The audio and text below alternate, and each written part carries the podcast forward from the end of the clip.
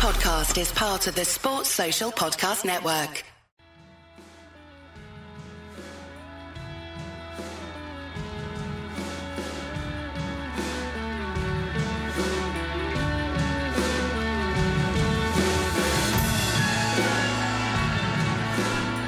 Hello and welcome to the Wisden Cricket Weekly podcast. Before we start the show, how does the offer of free beer sound to you?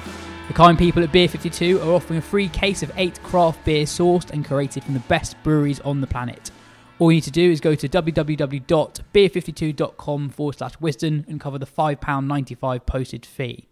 Each case is delivered directly to your doorstep, so you do not need to leave the house. So go to beer52.com forward slash wisden to get that deal. Anyway, on with the show.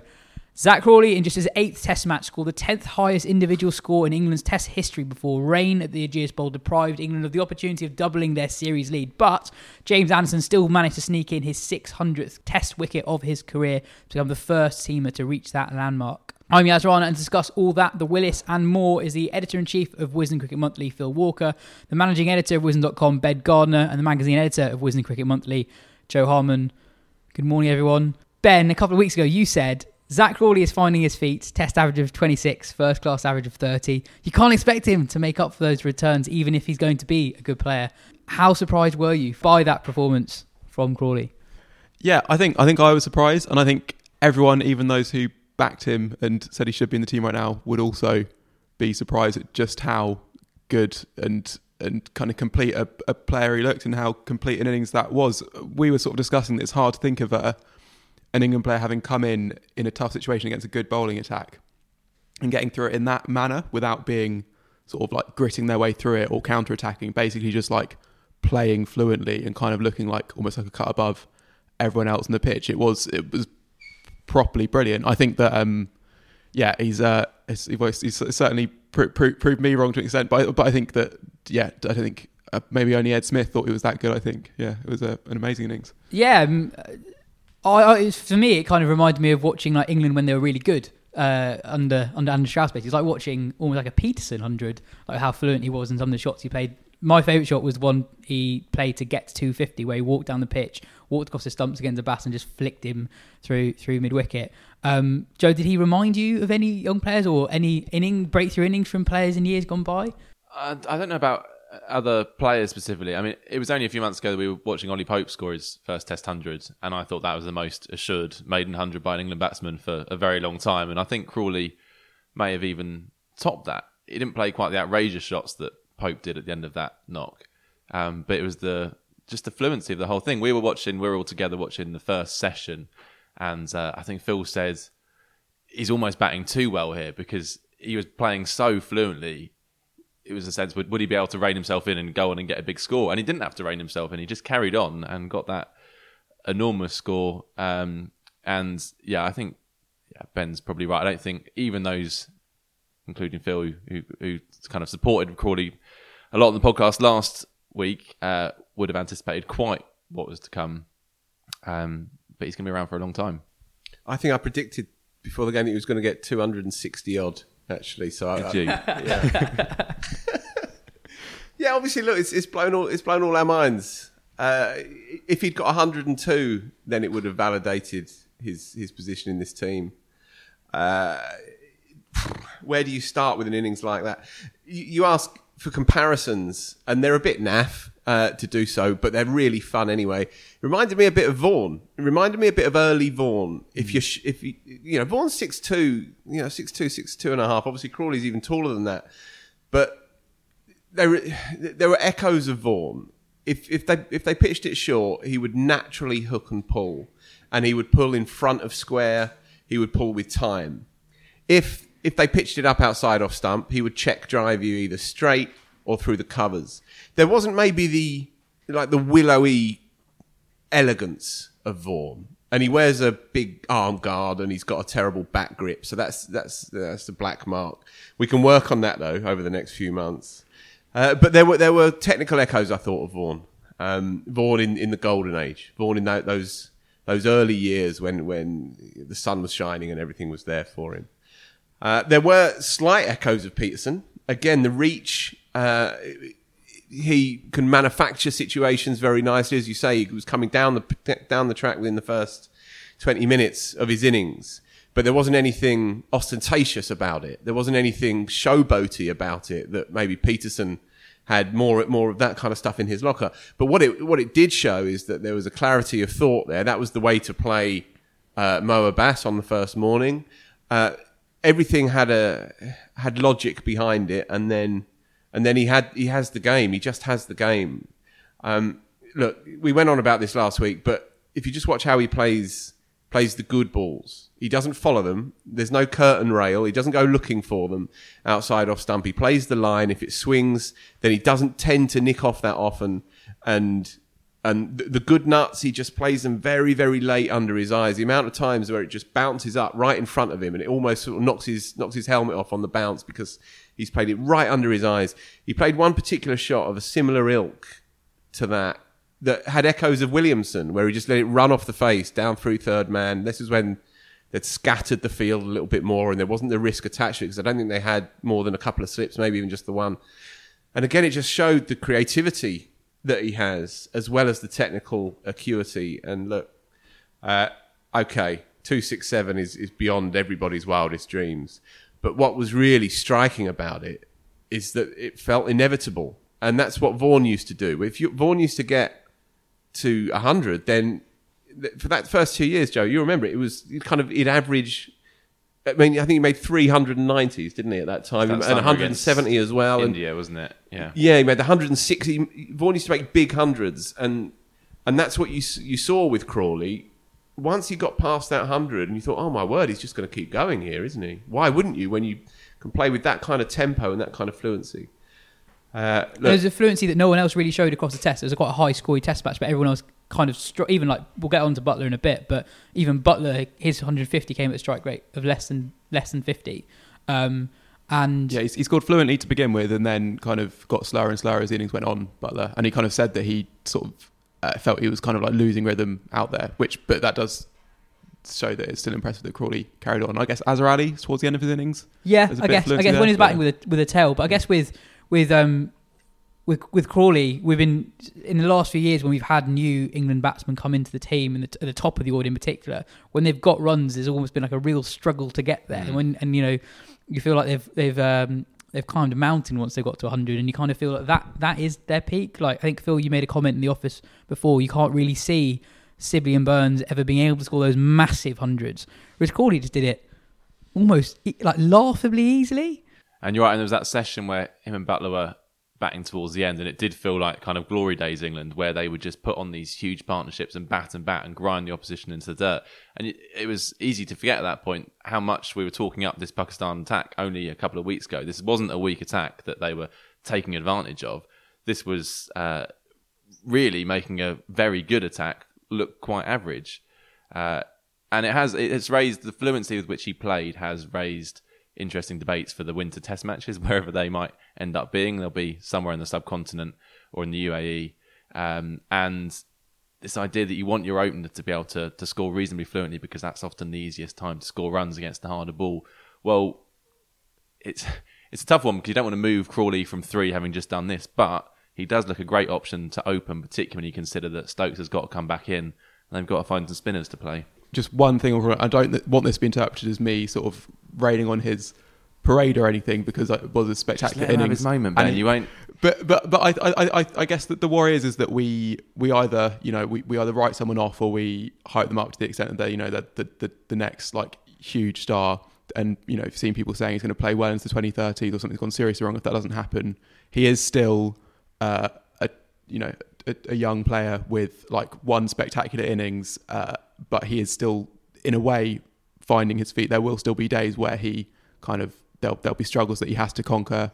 He has to you know go away from home and prove himself there and that sort of thing. Like I, I just I think, but basically, I if if he doesn't average forty straight away from now, that's not a reason to drop him from the team. I think he now deserves loads of time to find his feet, and it's not like you know that that shouldn't surprise people, and therefore that shouldn't need to be something that's almost talked about too much if he does kind of not repeat this again and again frequently from now. Like, have this. you paid? Have you paid Taha your bet money yet? Uh, yeah, the wine gums are uh, are over there on the side. Right, so that was at stake, was it? Yeah, a packet of packet wine of gums. wine gums. Yeah. and just just for the the listenership, what what was the gig again? Uh, it, it was that Zak Crawley would average. Uh, well, it was just an over/under thing of, of how much Zak Crawley averaged for the summer. I, I can't remember the exact figure. 33, settled on. I think it was. there you Yeah, go, yeah. And Thank you, Yas. Thank you. Um, you're right, by the way. You, you are right, and um, th- there are trickier times to come for Crawley. It, it, such is the vastness of that particular innings that obviously we're, we're all collectively, as a cricketing culture, going to get far too excited about what's what's happening here. Um, it, I, I totally agree with Jo. As I've said before, I think I think it becomes very persuasive for him to be an opening batsman at some point. But then the flip side of that is that he he, he looks like a natural number three as well, you know. But then they are quite interchangeable positions these days, and you've seen it over the last few years. Um, it- I think just think for the moment that uh, let's just glory in the numbers for a minute. Let's just put that in context. 267, 22 year old. In 1938, out here, Len Hutton made 364. He was 22 years old. When Gower made a double hundred in 1978, he was 22 year old. Let's just glory in the, the the vastness, the magnitude of this thing for a minute, and then we can, you know, a minute past midnight when he's strapping them on against India and being befuddled out there, then we can we can reassess where, where his career's at. But for the moment, my word, let's just set, set, settle back. That's the tenth highest score in English Test match history.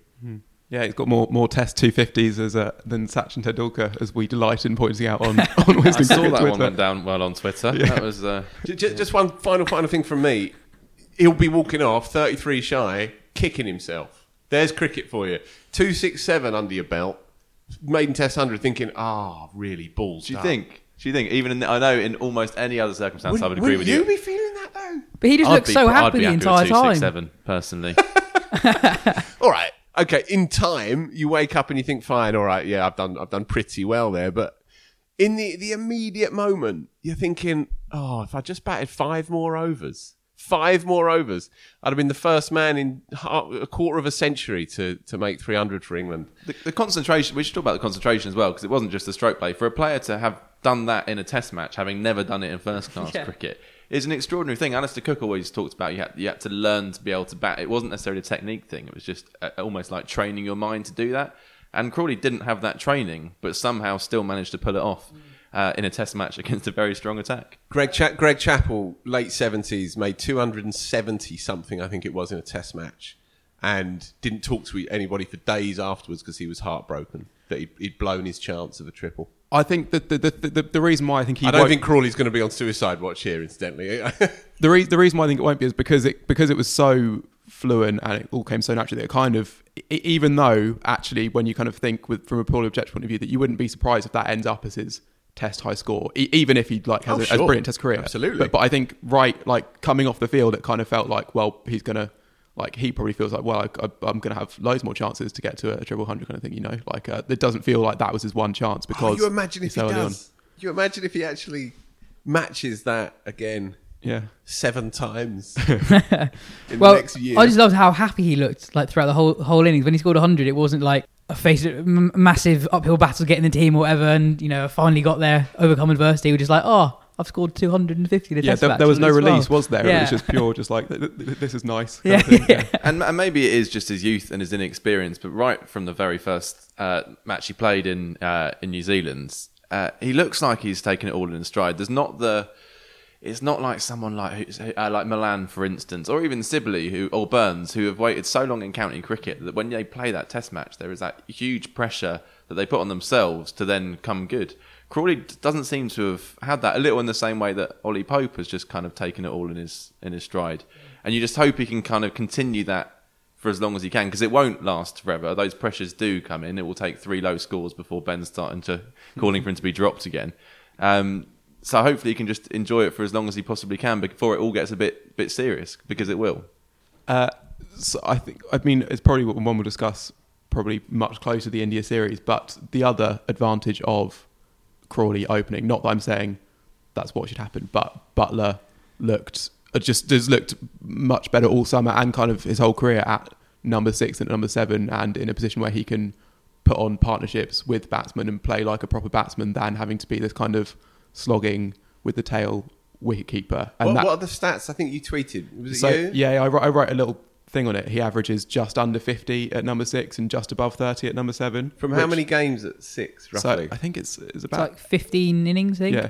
right. Okay. so, yeah, that's- so reasonable sort of sample size. Yeah, yeah. I mean, it, it could be a slight statistical quirk, but I, but I think there is reasoning behind it in that because even when he was doing well at seven, when he came back into the team, he was batting with the likes of Curran and Woakes and able to put on partnerships. So I think that he because it's odd because you kind of think he can smash sixes, so he should be able to be at seven and do that with the tail. But actually, in Test cricket, I think he just likes to be able to play, and that would give you the advantage. And also, There were a couple of weird examples of him, like obviously not quite batting with the tail right. I'm, I'm trying to. I'm really scraping my memory here, but I remember the first innings against New Zealand in 2019. He holed out to deep point when he didn't really need to because Jack Leach was at the other end and When kind of Santner was off the pitch. exactly Mm. yeah yeah and but but Jack Jack Leach was just was blocking it fine, so Buttler could quite easily just batted quite normally and then like hold out and then got a bit of stick for that and then in the South Africa game I think when Quinton de Kock kind of showed the way to play and like counter attacked Buttler then was really really defensive almost trying to make up for that earlier thing so I think that there's like in that position, I think he can slightly struggle to read situations. Whereas when he's batting in a partnership, he kind of is able to be the perfect foil for a partner at the other end. Often, A lot of that will be confidence, though, won't it? Yeah. I mean, he would. He was trying to play in a one-day manner in Test matches at the end of an innings without any Test runs behind him. Now, mm. if he tried to do that, if there was a match next week, he'd probably have a lot better chance of coming off, just because he's he's got runs under his belt, a bit less pressure on his place on the side. Although I know a lot of people are still getting stuck into his wicket keeping. He took um, three amazing catches. I know he dropped the, the really bad one of Anderson later on in the test, but he took three brilliant catches. as That well. was that was bad. I, mean, I think we're all big fans of Ben Foakes here and have, have advocated for him at different at different points. But there is also a point where you get to Ben Foakes might actually drop catches. I've seen him drop a catch here. Actually, the idea that every time Buttler makes a mistake, Foakes wouldn't have done that because he's a keeper and Buttler is a batsman pretending to be a keeper is a is a false logic. Really, uh, Buttler makes has made a few more mistakes this summer than than he would have liked. Has also taken some amazing catches. But let's be honest, I know that the purest argument is you just want the best keeper, but that is not the way sides go, and there is a reason behind that. Uh, and if Buttler's scoring the runs that he is, then obviously he continues in, in that role. And I, th- I think you don't want to take the gloves away from him at this point as well. I think he's he's getting he's finally getting a, a settled role in the side, and, and that should continue. Mm, Yeah. the, ca- the catch off best was, I thought, arguably the most impressive of the lot, actually. Like, significant moment that really Mm. I would say for his own uh, reading of his summer you know because obviously what happened the previous test match or maybe even the one before I can't remember anymore. Can't remember anything anymore. It's all just hap- it all merges in. Uh, but to have taken that catch which spat off the pitch against the lefty and he's taken it you know of eye level but behind his shoulder. Excellent catch. And if he if he is uh, let me say, inverted commas, burdened with the gloves in India, then hopefully he'll be able to look back and remember that moment rather than the stinkers of the of the previous uh, games. Just one very brief thing on the technique, technical side of it. They touched on it uh, on Sky. It's relevant. Uh, he's joined the, the chest out open stance brigade. Um, I know I'm quite boring on this subject, but I am an absolute evangelist for this technical development that we're seeing in batsmen more and more. He was off balance against the West Indies. Um, that horror show of a second innings in the first Test match when I think he got nine in thirty odd balls and Alzarri bowled him, uh, and he was his head was falling over his right shoulder, and the body was leaning towards cover point. Uh, well, he's opened up his stance. He's opened up his front foot. His chest uh, is more facing down down the pitch. The head is now still. Uh, the shoulders are aligned, and he's now punching and hitting mid on, mid off, and straight. Uh, and he and he now looked. I thought in the 38 second innings, uh, first innings rather, a second test, 75 obviously, and then now this 150. I think he just looks technically like a top six batsman. So, so Phil, now that they're, they're about to, well, he's not in the white ball bubble, but say he was playing a one day series in two weeks' time, would he then revert back to the technique that he's previously had? Is this now what he does in Test cricket, or do you, can you have different techniques for different formats? Because that sounds like a very confusing thing to switch between. It's a really good question. Um, I don't think it's a, s- it's results in an overhaul of his of his skill set. It's just an alignment issue. Uh, when he's when he's going to be batting in the last fifteen overs of an ODI, he's going to be moving all over the crease anyway, isn't he? He's going to be sticking his his you know his left leg round the round the back of his right leg. He's going to be flicking it over his shoulder. He's going to be chesting it and chest volleying it over mid wicket. He's going to be doing all kinds of funky things, uh, and the requirements to play in a so-called conventionally technical manner is he is he going to be looking to try and punch a uh, a quick bowler to to long on? He's probably not, but he is in a, in Test cricket. In one day cricket, he's probably going to look to try and you know reverse hands that that that very straightforward delivery. You know, a good length ball on off stump in one day cricket to Joss Buttler is is a is a, a an open offer to hit it wherever he likes. Uh, but it is a good question. It is very, and it would be really interesting to watch if he if he comes in and they're fifty for three or four, and he has to play a so-called proper innings, as he did say at Old Trafford a couple of years ago against Australia.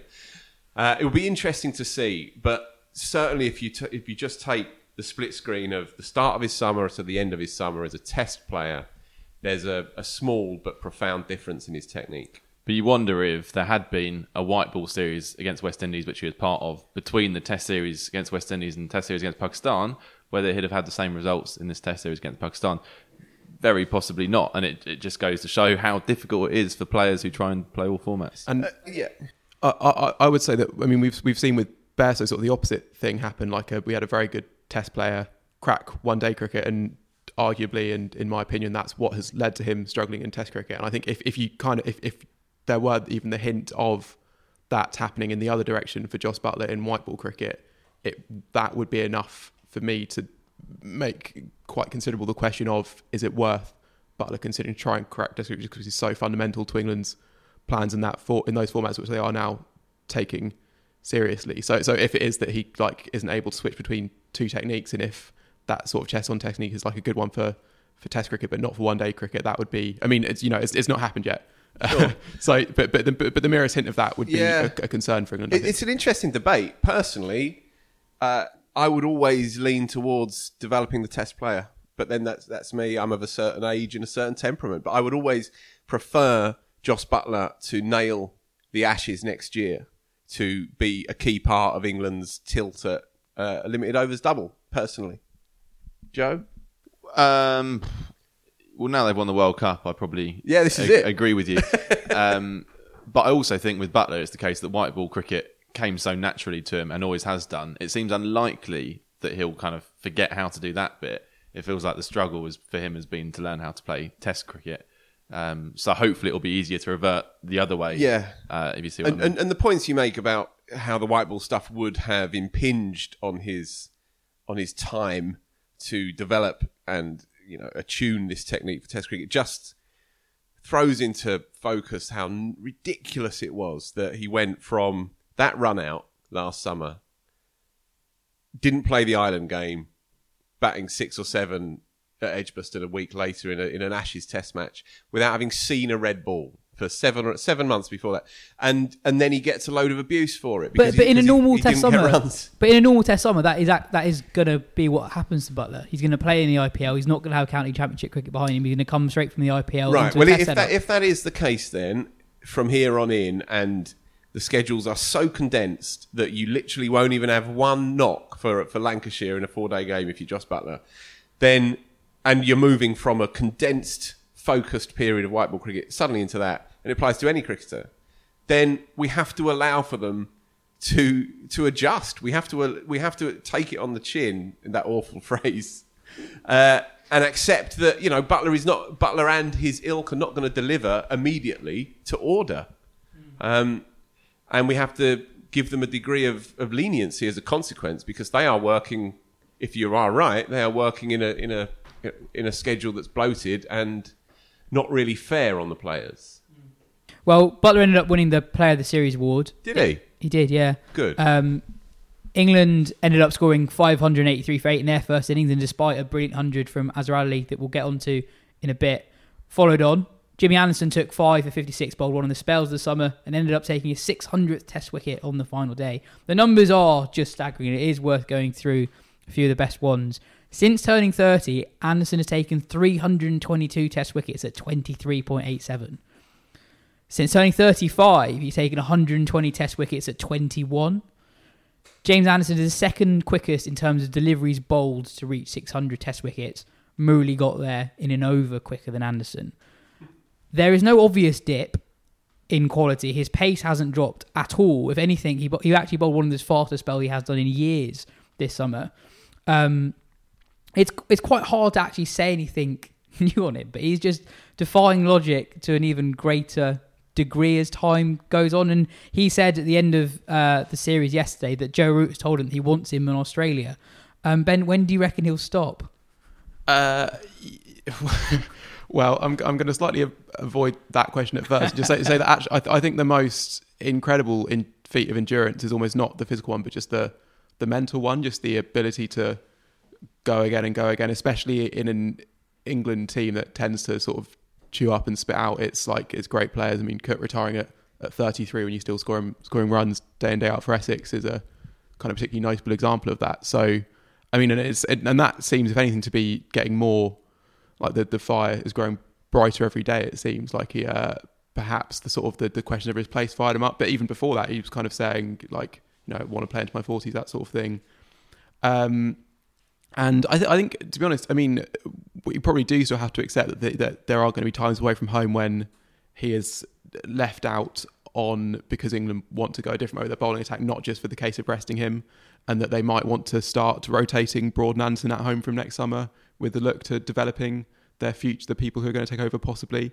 But I think if he's happy to play on for as long as he can, and England are kind of happy to have him around, and he to be like, you know, to to to play like as many games as they can get out of him, and also like for for both to kind of be fine with Anderson being left Mm. out. Then I mean, like literally, who knows? I mean, we've, we've had Darren Stevens out here at the Oval taking five wickets, having signed a contract with Kent to play when he's past forty five, and I mean. Anderson will probably be looking at that, thinking like, "I fancy a bit of that." It's uh, Yeah. but yeah, I think I think the um, what's what's written on Anderson and the importance of England finding a replacement for Anderson and Broad, a replacement for Anderson Broad is potentially slightly overblown because if Anderson stopped playing now, England still have loads of options who'd be really good at home. Broad, as we've talked about quite a lot this summer, is four years younger than Anderson, so you shouldn't probably lump the two of them um, together. in terms of the, what happens after Anderson abroad, we've kind of almost gone. I think we all expected certainly Anderson to have finished by now, so we've almost kind of gone beyond that point, and their replacements are arriving and playing with them. So this is why we've got the kind of the luxury of bowling options that we have. I thought it was interesting. Well, a, a nice quote from from Anderson that he said, "Well, I can't just be expected to take wickets over here and then have a rest when they go and kind of break their backs bowling in India and Sri Lanka and elsewhere." So he wants to do the whole lot.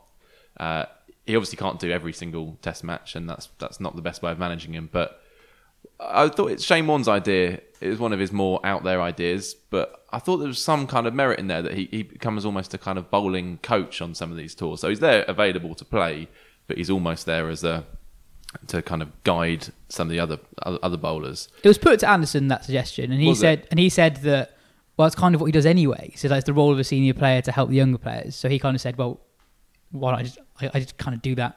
I guess Anyway. what it would do, and he probably wouldn't like this, it would legitimise taking him and not playing him, which is always a problematic thing to do when you've got a bloke with 600 test wickets. Um, so it, it would help in that regard. And also, I mean, in, in say it's Sri Lanka, I mean, Sri Lanka only picked one seamer when they were playing England last time. England picked, what, two? England could very conceivably pick one seamer and Stokes, and then the rest are spinners. So, do you take Anderson that tour? You probably want him there, but there's a good chance he might not actually play. Uh, you'd pick Broad over Anderson in those conditions at the moment. You think? I mean, I, I would. Yeah, but I mean, even looking forward to Australia, Anderson still did all. You know, you still probably want uh, a, a containing bowler over there, and Anderson did do very well. Did that job well, even in 17, 18 when England got thumped. The thing, i- he's just got to understand that he is not necessarily going to be first choice every time. But it sounds from what he's been saying recently, I think he is has made his peace with that. And if, and if that's fine, it's not going to cause issues in the dressing room, and he's happy to help out the younger players as he seems to be. Then yeah, of course you want him in Australia. There's no question that Anderson is the Messi of cricket, and no question that Anderson's record puts him far and away uh, on a different plane, different pedestal to any other English bowler in history. So let's just get that out of the way first. Um, the notion that he's some kind of physical freak, I'd take issue with. Right? He he's he's played in an era where everything is now geared towards longevity as a quick bowler. Obviously, he's he has such a good action that he's managed to avoid injury, uh, albeit in the last couple of years he struggled a bit. But across most of his career, he's he's had that in his favour. Um, his desire is that's freakish. His his will to carry on is freakish. But the amount of overs that he's bowled in the course of his career is not especially unusual. He's played uh, he's played 253 first class games. Contextualise that. Andy Caddick's played 275. Hoggard's played 239. Gough played 248. So if you just take those four as kind of bowlers who bowled well into their 30s and bowled a lot of, of overs for England as well, his, the, the number of cricket matches that he's played, and also incidentally, he's hardly played one day cricket in the last few years. Well, he's not Whereas- played an ODI for five years. Right, so He's not played a T20 match for six years. Yeah, whereas someone like Gough played 420 list A games versus Anderson's played 261. So Gough's played best part of 200 more one day games and an equivalent number of first class games. So I think we have to park that idea. What we can obviously acknowledge is, as I say, the depth of his desire and uh, his physical attributes to ensure that he can keep going uh, at that level.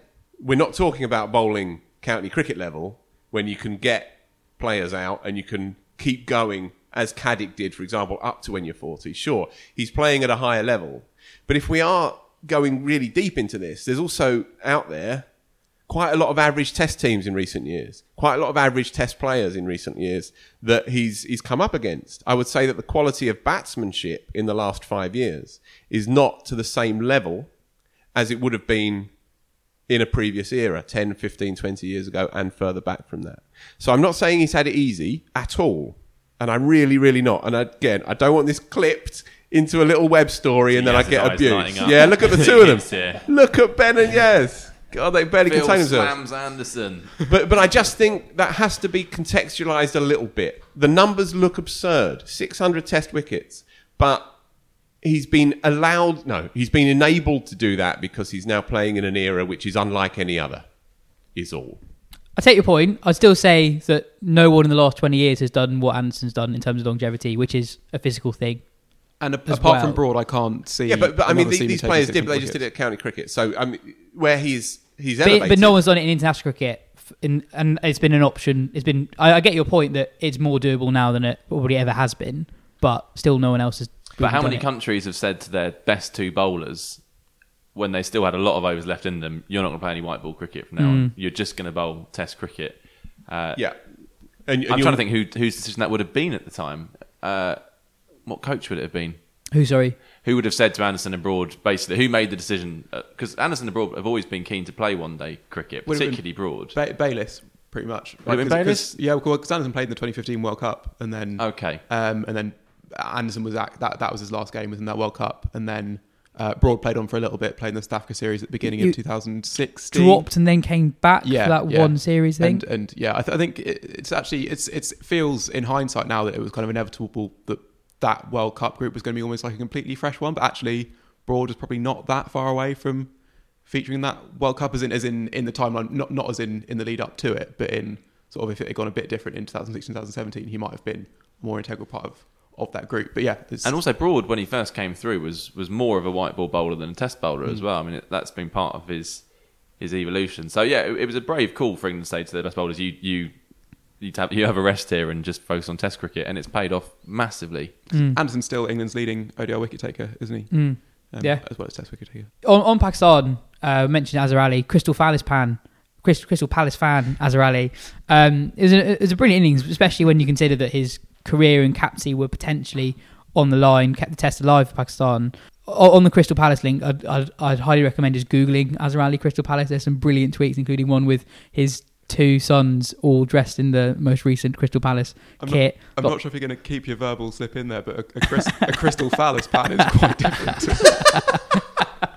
Lovely stuff. A- a- Anyway, Phil, do you think that Pakistan would leave the series? I mean, they eventually lost the series 1 0, obviously, but actually, were it not for that Woakes Buttler departure, they, they would have won the series. Yeah. Um, so, how, how do you assess that Pakistan's overall performance in what was ultimately quite a frustrating series that they didn't get the opportunity really to rectify that defeat?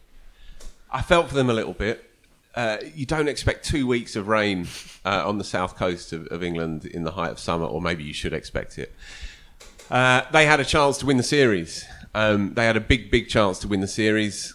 Uh, they will be, firstly, I think they'll be psychologically exhausted. You're basically under house arrest, albeit it's the Hilton, uh, for two months. Yeah, that would that would take it out of anybody, I think. And and they've got a few a few T20s to play, and then they can stagger home. And I think they can, in a similar vein to the West Indies, I think they can absolutely feel like they've done a good turn to world cricket. Uh, they will be kicking themselves without a doubt that they didn't nail this one, but they'll also have to just contextualise it and say, well, that second Test match, I think they'd have won that second Test match. To have got two thirty on that pitch in those conditions, and England, you know, they were seven for seven for one, weren't they? You know, after the end of day two, and then then there to be very little cricket from there on in of, of any well, no cricket of note. There was some dead cricket right at the end. I think they'd have stood a very good chance of winning that game. And as I said after the first test, I would have been surprised if England would have won it three 0 As it is, it's kind of null and void because of the weather.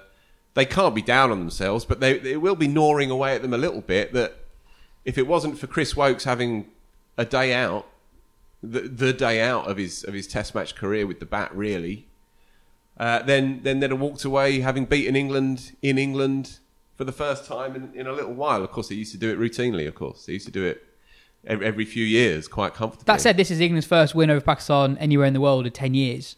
This is it. So- So, and you're right. A number of drawn series in there. Um, I think they've got the makings of a very good team. The, the question is, how much Test cricket are they going to be playing over the next period of time?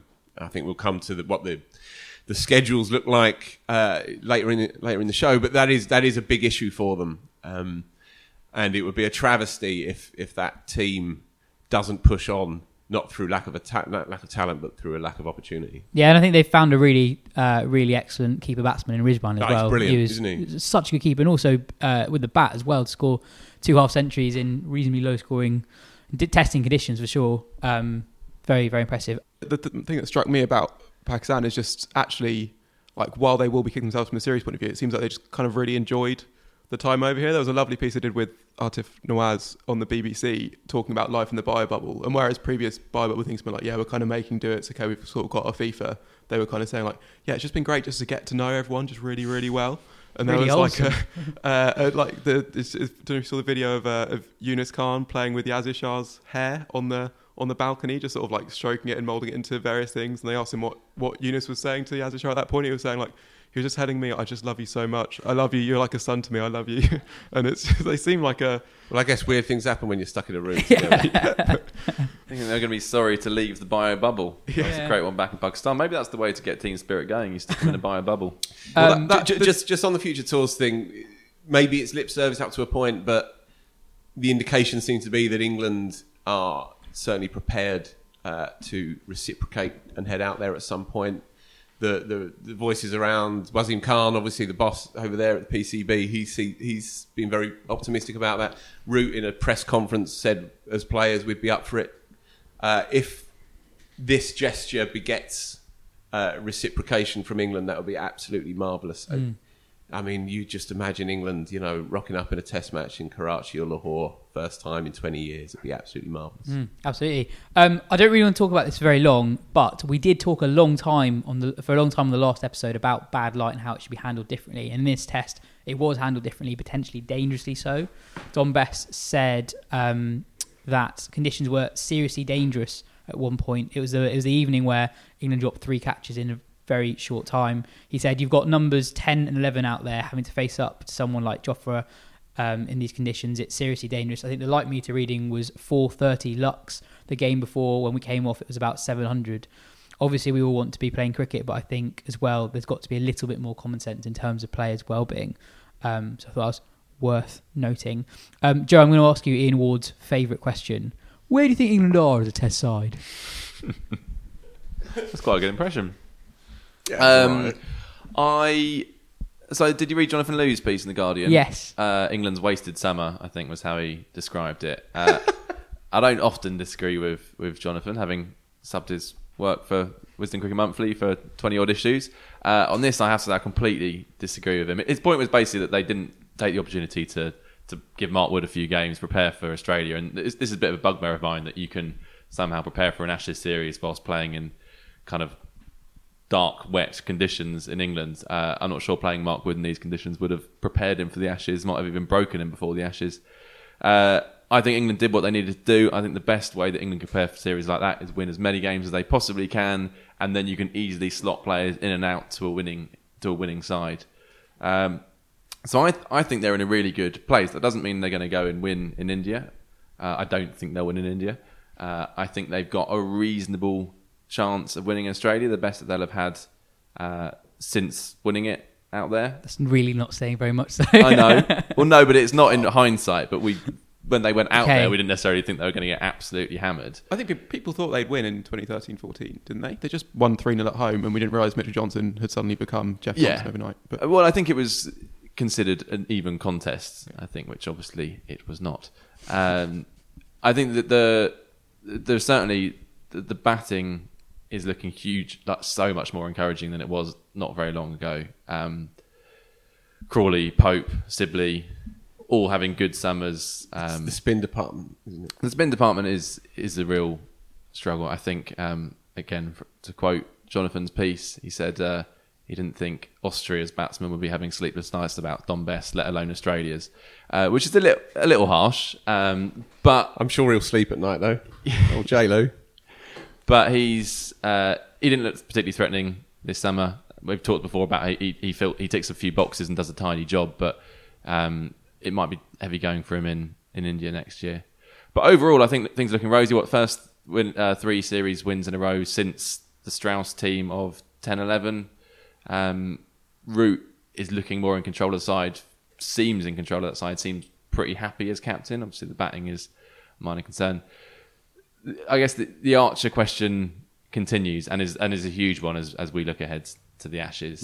Uh, if England are to win out there, I think he's got to have a big series, uh, and there is the, the chance that when by the time we get out there, he's not in their best eleven. The way things have been going over the last over the last few months, so that that's kind of I would say almost top of Joe Root's kind of inbox to, to figure out how best to use him and, and, and to make sure he's happy in that environment because he obviously hasn't always been this summer. That's pretty clear.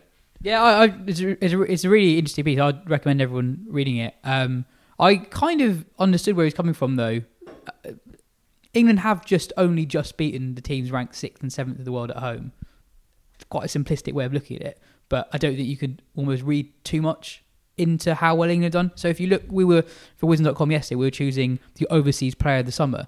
No one had two good tests against England this summer. Like th- th- this was not world class opposition playing in very difficult conditions. So I think England there were some encouraging signs, but equally in the series against Pakistan, only Anderson and Broad took more than six wickets. You know, like Uh, so re- reasons, fair- reasons reasons to be unquestionably cheerful.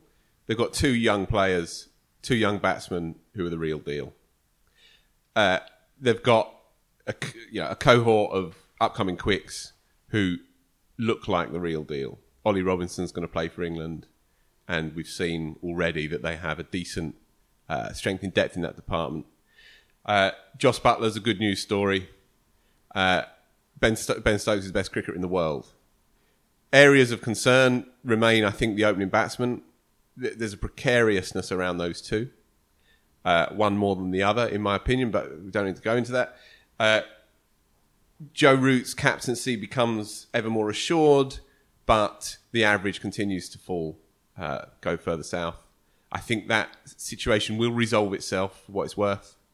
Uh, and as Joe ba- is bang on as ever, Archer is it's a huge dilemma for England. And it's it's not huge, but it's becoming more and more uh, mysterious, really. And the, the tone around Jofra among the cognoscenti, in inverted commas, the, the the, the people that you, li- you listen to on Sky, the people that you listen to on TMS, the influencers on social media. We know about these big beasts of, of, who, of who I talk. There is, a, there is a tone around Archer. Now, this is how it works in cricket. People talk. People talk in corridors. People talk uh, in hotel rooms. And word spreads among the, the inner sanctums of cricket. and in English cricket just as much as anywhere else. And something is not quite right with Archer, and it might be that they are hiding the injury. It might be that. It might be that he's not working to uh, to the satisfaction of the coaching team. It might be that. It might be that his his demeanour doesn't fit with England's up and atom approach. It might be something completely different to all of that. But one thing is definitely telling that the way that he's spoken about and the way that he's spoken to uh, suggests that there is something burbling under the surface with him, and I think it will it, it will come to a head at some point. Uh, I just hope that he doesn't get disillusioned with it. I really, really do because he's such a precious talent. Um, we saw little glimpses of it in an otherwise tricky summer for him. I thought his spell on the final day at Southampton in the first test was as good as anything we've seen all year.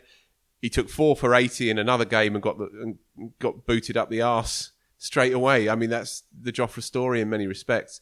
And he obviously ballsed up uh, halfway through the summer and missed that test match. Um, I hope the management, because and they will be hoping too. I mean, they no one's uh, unaware of how valuable he can still be to English cricket, but I hope that the management figure out how to work with him, and I hope he I hope he feels more comfortable in that setup because he seems to be a bit defensive, a bit down on himself, and he, I think he's waiting for the next kicking. Uh, we've seen it in one or two articles that he's he's ghosted. We saw it in that Daily Mail article that he ghosted six weeks ago.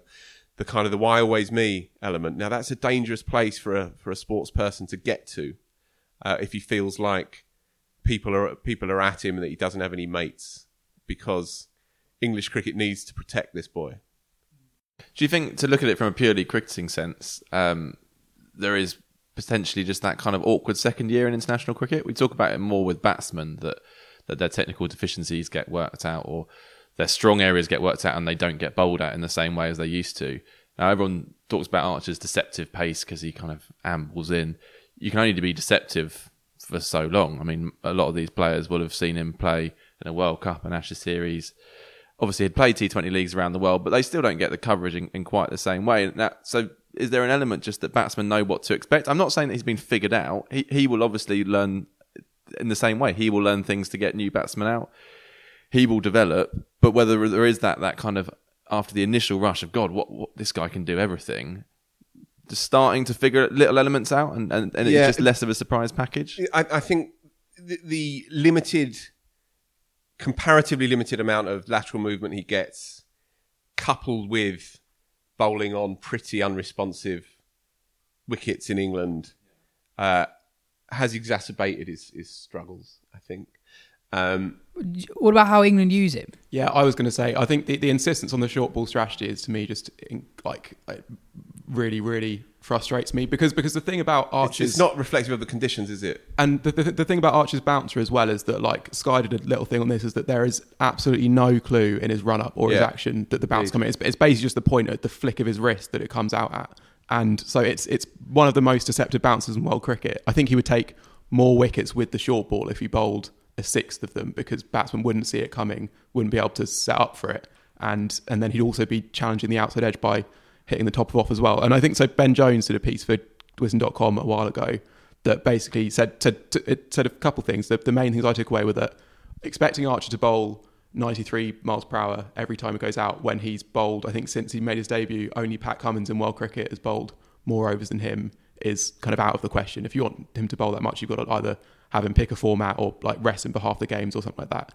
And he's also got the most like one of the best controls of his line over any bowl in the world. I think if you just set like let him just line up outside off stump at 88 miles an hour all day, he's going to average like 25 in Test cricket. You don't need to like you know, there's no reason for him to be getting funky with him, have him be this guy that's kind of there to sort of either blast out players or just try and get them out caught at deep square leg. It's like like baffling, and it's I That think that that is a big part of it for me. You talk about that spell as a Hampton against West Indies. 'cause That's what it was. It was with with a new ball. He was bowling outside off stump, a classical new ball spell with the odd bouncer. It wasn't just right.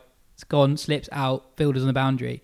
Um, But, but and also, I think also, sorry, on that spell, it it was quite gnarly as well. And I think if there's a frustration with him um, within the inner sanctum, it's that they want to see that that fast that fast bowler cliche come out a little bit more. like against Smith or Wade last summer. Hmm. Yeah, when, when when there's that intuitive sense that this is the moment and I'm going to be remorseless.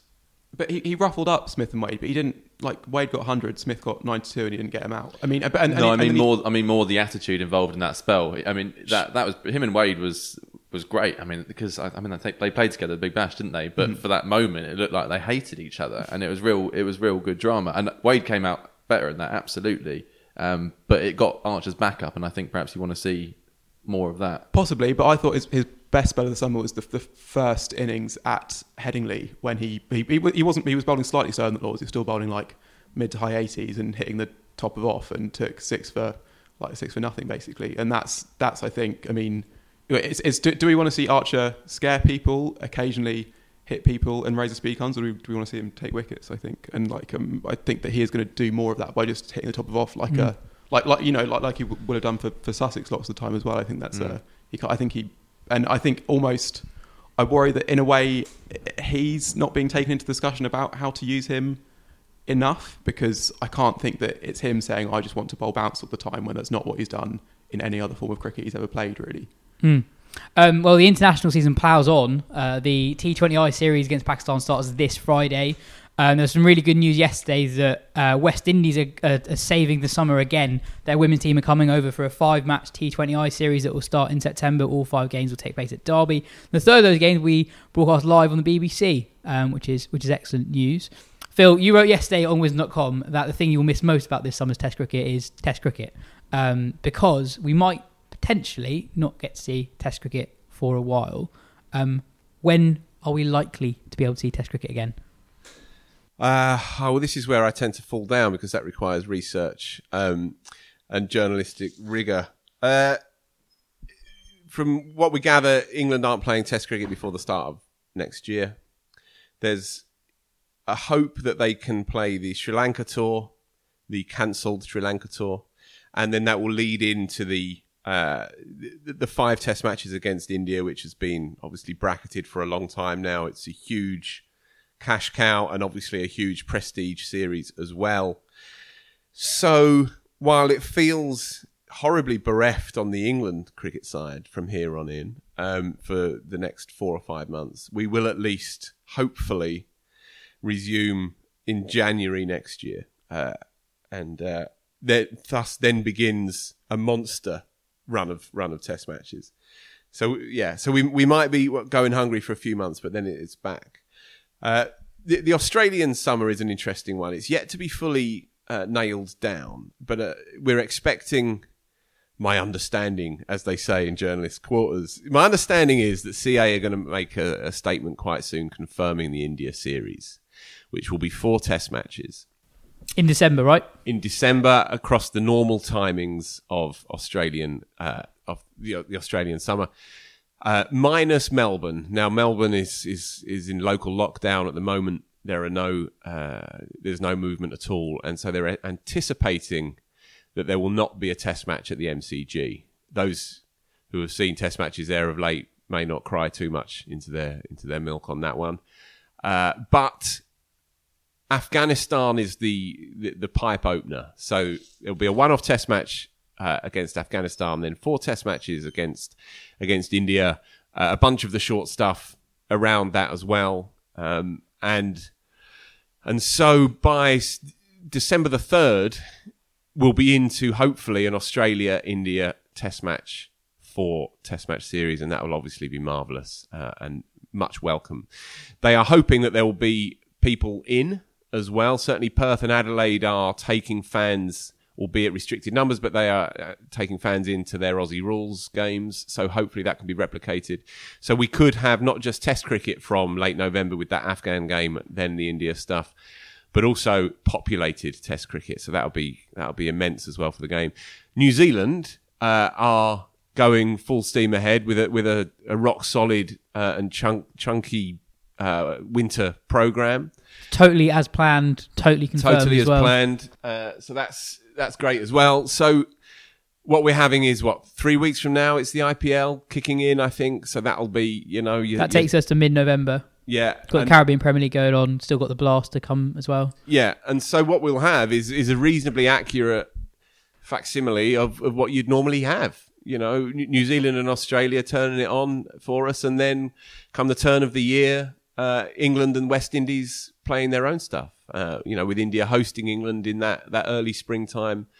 Uh, so hopefully, uh, after this this period, this interval now, we, we can we can crack on in, in a few months and and have something looking resembling the cricket that we've known and loved. Excellent. Um, on on to the Bob Willis Trophy. We've had another cracking round. Um, it's all to play for now going into the final round of that, uh, which bizarrely takes place after a few T20 fixtures. I don't know why they're not playing all the Bob Willis fixtures in, in one burst.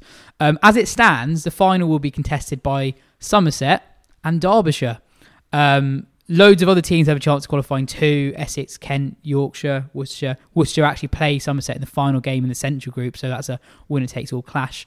Um, anyway, standout performers performances uh, and standout games from the latest round of fixtures. There were two incredible performances in a losing cause for Glamorgan against Northants. So, 22-year-old Callum Taylor on first class debut scored a runnable 100 um, putting on 124 for the last wicket with Michael Hogan.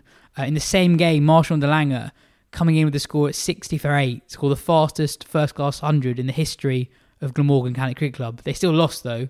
Um, Charlie Thurston scoring a ton and a 50 for Northants. Um, Somerset's ridiculous season with the ball continued. They bowled Gloucester out for less than 80 in both innings. Overton took nine for Craig Overton, that is, took nine for about 50 in the game and now has 23 wickets at nine this series. Tim Murtagh took a five for, for Middlesex in a win over Sussex. Alastair Cook scored 100 um, in Essex's rained ruin game. Less than a day's play was played there. Um, and the game of the round was actually here at the Oval where Kent beat Surrey by 20 runs. Um, most notable performance actually by a Surrey player, Ben Foakes, in his first first class game in 11 months, coming out of the biosecure bubble, scored 100 in the first innings and 57 in the second innings, and looked like he could basically win Surrey that game on his own. Um, but wickets from Darren Stevens, as always, and Matt Milnes as well, won the game for Kent. Um, so lots of exciting stuff happening, even in a rain affected round, which Runs for Haseeb Hameed again as well. Yeah. 87, only the batting for Notts. Yeah, and his partner Ben Slater is the leading run scorer in the country. He's had quite an odd season. Lots of lots of good stuff happening in the Willis. The T20 Blast starts this week. Jo, you wrote a preview in the magazine, so we can direct people to that for a, a longer preview of it. Um, but who are you tipping to win the Blast? Well, it's always an absolute mugs game predicting for the Blast. I think this is the 17th. I think had, this is the 18th year of T20 cricket in this country, I believe. Uh, so in 17 previous T20 t- com- uh, competitions, we've had 13 different winners. No side has ever retained the trophy. Worcestershire came very close last year, of course. Um, so basically, it's just finger in the air stuff. But my finger is pointing at Notts this year. Um, they've got powerful batting lineup. Alex Hales, one of the best T20 batsmen in the world, not playing for England, as we all know, um, which should serve Notts pretty well. But I think Somerset as well, obviously on a on a on a roll in the in the Willis, uh, and also have a really good T20 side. So those would be the two sides I'm looking out for. But it, it really is. It does feel like a lottery, even more so this year because the vast majority of overseas players aren't coming. A lot of the Kolpaks aren't coming as well. So that has really leveled the playing field in what was already quite a level playing field. Uh, so it should be great stuff. I just I hope we were talking about this before the show. I just hope that Test cricket worked really well um, in the bubble under lockdown, however you call it. The lack of fans hasn't bothered me particularly in terms of a, a television experience. Uh, it might be trickier to pull that off with the blast, where that's so much related to reactions from the crowd. That's how Sky do their coverage excellently. Um, if you get a one-sided contest and there's no crowd and the weather's not great, it could be a bit of a drab affair. Hopefully, we get some really exciting cricket, which detracts from the fact that there are no supporters there, um, because the blast year in year out always provides great entertainment. There's debate about how it ranks alongside the IPL and the Big Bash and all those other ones, which incidentally Sam Billings, who's played in pretty much all of them, says IPL top, Blast and Bash, PSL not much choose between them. So the idea that the Blast is well beneath the rest, he doesn't subscribe to, and he's better placed than most to, to call that. So yeah, hopefully it's another great, exciting tournament. Excellent. Um, before we finish the show, Colin Graves' tenure as ECB chairman is coming to an end. Um, he did a couple of punchy interviews, first at Telegraph, then on Sky, then then on TMS this week. Um, I'm going to ask you guys, how do you think his tenure will be remembered? But I'll but before before I'll, I'll let you answer. I'll just read out something he said on Sky. Uh, he said, "I think people in cricket don't like change. I don't think they realise we're trying to attract this new audience: women, children, families, which we never really had coming to cricket. I know that even some countries abroad, India in particular, are looking at the hundred and have been talking to me about it over the last year."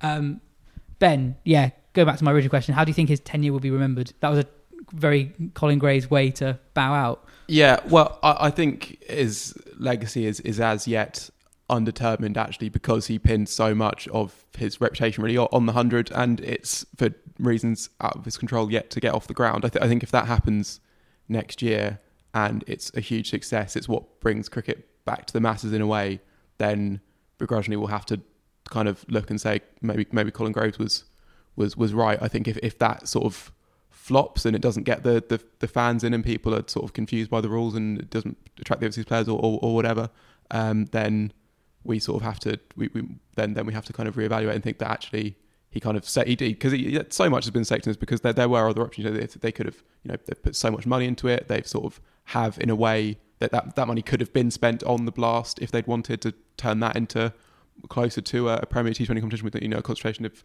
talent two divisions that sort of thing uh, so so that it, it, it, it is a, it is a gamble and we don't yet know whether it's a successful one or not so I think that basically will determine the fate. Alongside, he'll be remembered for the hundred and for the sort of the the, the punchiness slash the gaffs, which have obviously and and and partly, I mean, partly he's kind of fighting a, a battle he can't win after a certain point because he got stick on Twitter for an interview he did with the Telegraph, Nick Hoult in the Telegraph, where he said that he thinks some counties have to are going to have to go part time, and people saying this is a an, you know an indictment of of, a, of an ECB chairman to be saying this kind of thing. But a year before as Nick Hoult pointed out, he'd done a survey of county chief execs where seven out of the 18 had felt that in 10 years' time, not all the first class counties currently will still be playing championship cricket. So this is like a in in in the corridors of power. This is a kind of an unspoken publicly but privately held view, and I think Colin Graves is kind of just making that more public, but is like putting himself in the kind of in the fry line while doing it. Not to say that everything he says is is defensible, and there, you know, there's like a lot of things that could have been couched better. And but yeah, I, I think he quite enjoys that role of being a sort of oh that awful cliche no nonsense Yorkshireman, as he refers to himself as. He enjoys that. He enjoys the the radical uh, element of the job. He enjoys um, being this kind of bolshy mouthpiece um, who is calling it as it really is and all of that. Uh, what that can often end up coming across as, though, is a kind of un, uh, unnuanced, uh, extreme position, an, unbending position. Um, and he has been right. I thought your answer is bang on. Actually, it is undetermined up to a point, but the, the hundred has become such a such a, an evangelical thing for him and Tom Harrison uh, that any opposition to it, uh, they're almost kind of aggressively against it, uh, and they can't see that see that a way that it could fail. They can't see a way that it it might actually be ultimately to the detriment of the system. Um, and the the statements that Graves made last week re, just re-emphasize uh, their position that they are necessary reformers of a model that in in the corridors of power is not felt to be fully sustainable or fully useful for the future of English cricket. Now, that sticks in the craw for a lot of people. It it makes me feel uncomfortable. You know, I for what it's worth, I believe in the the 18 county model. I like the altruism of the 18 county model. I like the old world togetherness element of the of the 18 county model. But what Graves, who is a proud Thatcherite, what Graves has always backed is this this fundamental point that um, the system doesn't really provide for itself, and that there is there's too much dead wood out there. There's too many counties there that are going cap in hand to the ECB and asking for handouts. Now, I don't think that fits with his p- philosophical and political ideology, uh, and I think what we've seen is a hardening of that position um, with him. Who he, and he feels like he's echoing what what other CEOs are saying, and I. Nick Hoult, bang on. You know, he's spoken to all the CEOs out there, one of the most respected journalists in the country. Uh, a lot of these CEOs are saying similar things to what Colin Graves is saying, and a lot of, and I've spoken to one particular CEO of a prominent county who's saying the same thing, um, and uh, they would never go on the record and say it. What Graves has done is go on the record, and what he did last week on Sky was sort of proudly it's like an up yours. It's an up yours to to the uh, to the traditionalists, or they don't like change and all that sort of stuff. Well, that's that's his, and and it, there's a kind of proud uh, rebuttal of anybody who says, well, actually, we find this quite a precious and beautiful thing. there's a there's a certain level of sniffiness, almost comes across as sneering at, at the traditional fans that I think will dictate his legacy in, in a lot of ways. Certainly amongst people who consider themselves genuine cricket fans. And I only interviewed Graves very briefly a couple of years ago.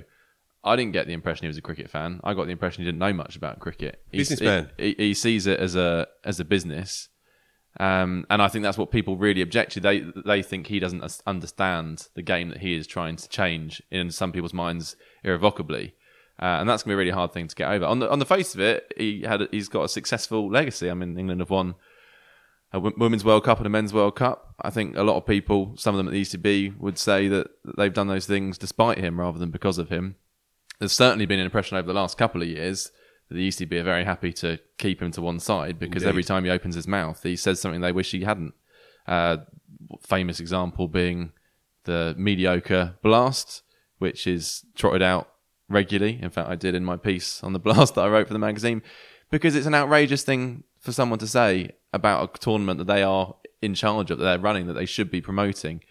Uh, I mean, unforgivable is a bit strong, but it, but it is really for someone in that position to be saying that about to to, to degrade a tournament in that way um, was going to be hard to get over. And then obviously the hundred follows hot on the heels of that. So I, I don't think he's he's uh, going to be popular among cricket fans. However, the hundred goes really, but he might end up being looking like a successful chairman. Might not be the last we see of him as well. He, he- Well, he- indeed. He, he definitely did not rule out the possibility of being ICC chairman. That's Well, one if- well, if he of it. thinks- it was a job interview. It was a job interview for it. well, if he thinks he's got the support, he'll go for it. That, that's that's how it'll work. He- He'll absolutely, Jo's bang on. He will absolutely take that job if there's enough support behind it.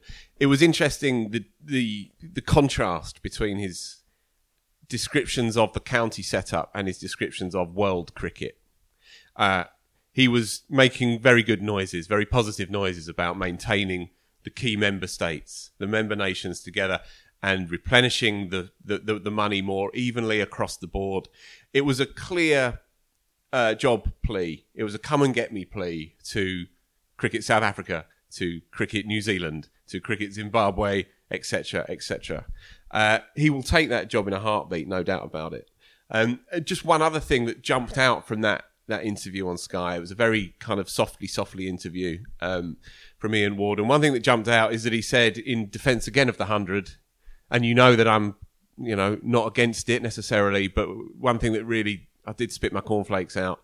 He said that India are looking very, very closely at the hundred. I mean, do me a favour, really. I don't think India are looking at this and thinking, do you know what we need? do you know what we need to crack that elusive audience out there?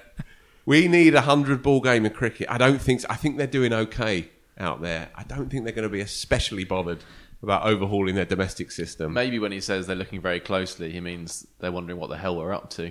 what he might mean is that some people are looking at investing in it. That's what he might mean. Um, you know. But anyway, that's another story. Yeah, uh, just one, one, one little thing, little thing. Sorry, on Graves, um, one tick in the box. He is, he does have a history in recreational cricket. He, he was a decent player at recreational level, and there has been a lot more money diverted via the good TV deal that they secured. No question, it's an excellent TV deal that they secured, partly predicated on the hundred, and a lot of that money uh, or some of that money at least has been earmarked for the recreational game, and more money has flowed into the recreational game during his tenure than it had done before. So at least, and in previous eras, previous regimes, if you like, there has been a complacency about grassroots cricket. There absolutely has. I'm not saying that the ECB have overturned that uh, decades-long complacency under under Graves, but there are at least signs now that there is more respect given to it.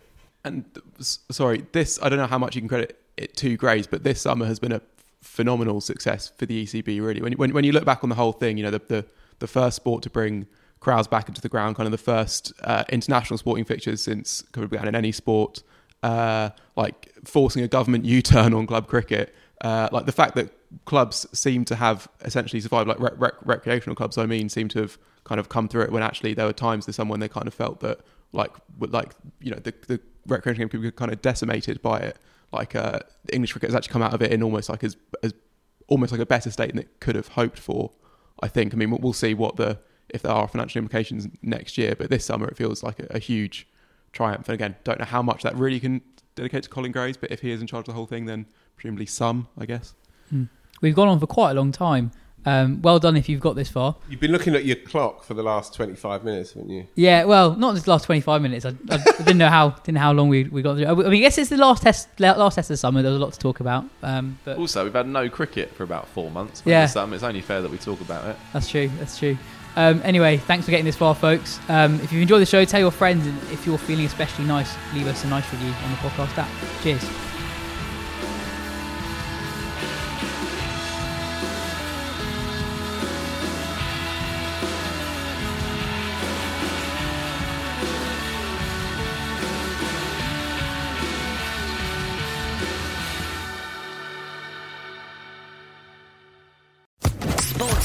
Podcast Network.